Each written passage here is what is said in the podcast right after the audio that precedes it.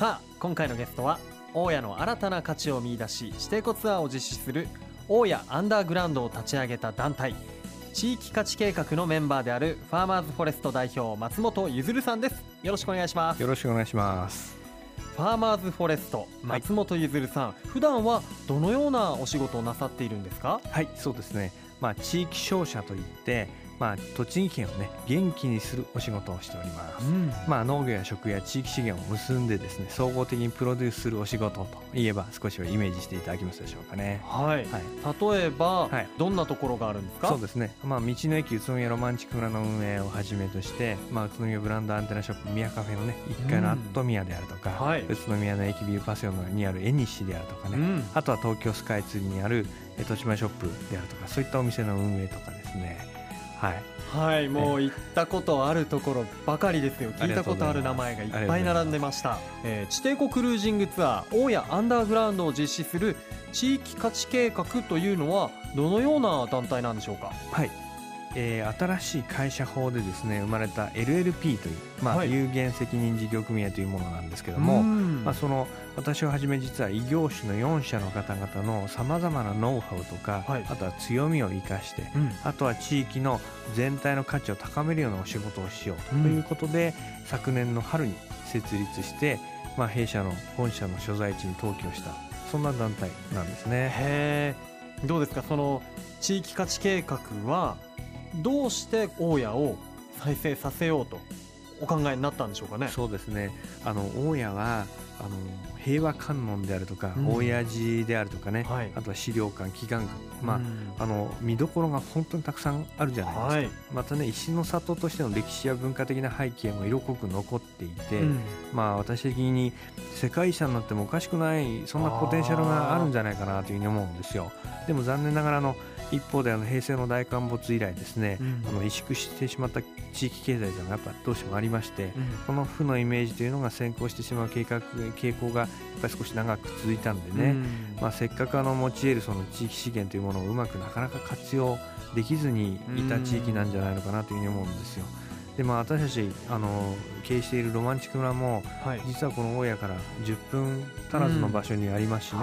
うん。はい、同じ宇都宮の北西部という地域の中にあってこの地域の再生というのは私たちにとってもものすごく重要な意味を持っていたんですよ、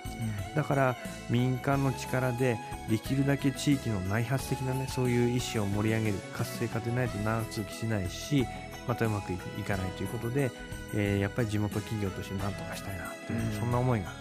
あったんですね。うん。4社が集まってるってことですが、はい、どんなメンバーで形成されているんですか？はい。メンバーにはですね、はい、宇都宮ユニオン通りの活性化とか、うん、あとはシェアルームシェアオフィスなどの仕組みを作ったりねあはい、あとは空間プロデュース業務とか不動産を展開していますビルススタジオの塩田さん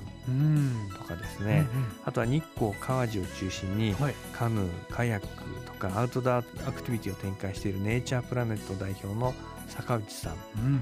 あとはですね同じく日光鬼怒川を中心にナオックという名前でラフティングとかキャニオニングとかのですねアウトドアアクティビティを展開している MRP 代表の増渕さん、まあ、それと私の4社で構成されているんですね、まあ、要はそれぞれが違う分野で活躍されているスペシャリスト集団ということになりますかね。うわ各方面のスペシャリスト集団。ミッションインポッシブルのようなはあ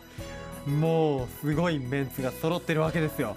どうですかこの、まあ、ミッションインポッシブルあ間違えました。地域価値計画の、はい、ね、皆さんがこう初めて大家に地底湖があるっていうのを知った時ってどうだったんですか、いやあのねあの実はあの塩田さんがいろんな大家の地域を、まあ、調査しててそれで見つけたのが、はい、あのこの地底湖だったんですよ、まあ、地底湖というか水たまりね、水たまり見た瞬間に、まあ、ビビッと来たんでしょうね、もうすぐ電話がかかってきまして何、うん、かやろうよと。はい、ええ、そしたらもうもう間髪入れずやろうやろうって始まったんですよ。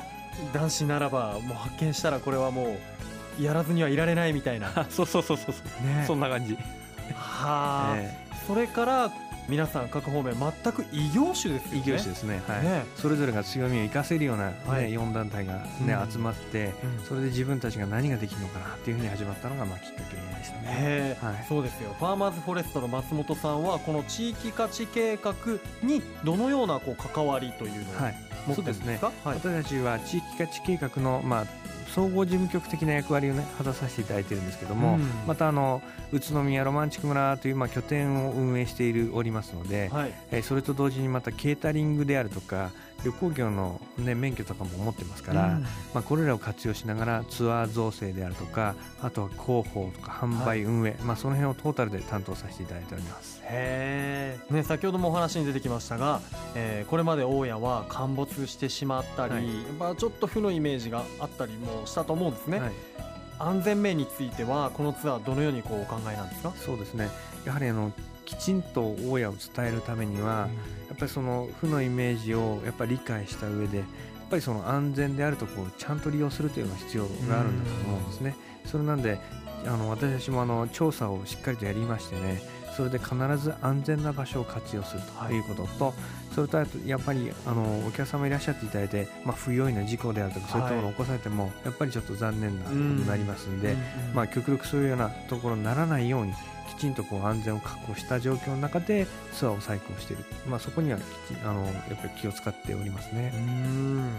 安全第一ということですかね、はい、まあ、もう最後になってしまったんですが、はい、大谷アンダーグラウンドを通して宇都宮大家をどのように盛り上げていきたいですか？そうですね、まあ、大家はあの私たち思うんですけども宇都宮の宝箱だと思うんです、はい、でその宝箱をねもう一回ねやっぱりしっかりと光らせていきたいな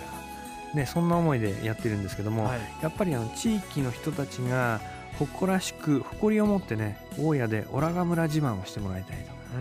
と思うんですよ。そのためにも私たち地域価値計画の、まあ、微力な、ね、力なんですけれども今ねそこにある資源をちゃんと生かして新しいその価値づくりを提案することによってえー、地元の人たちが自分たちの人たちにあの地元の人たちが少しずつも少しずつでもねやっぱりあの地域の隠れた魅力に気づいてもらってまたそれを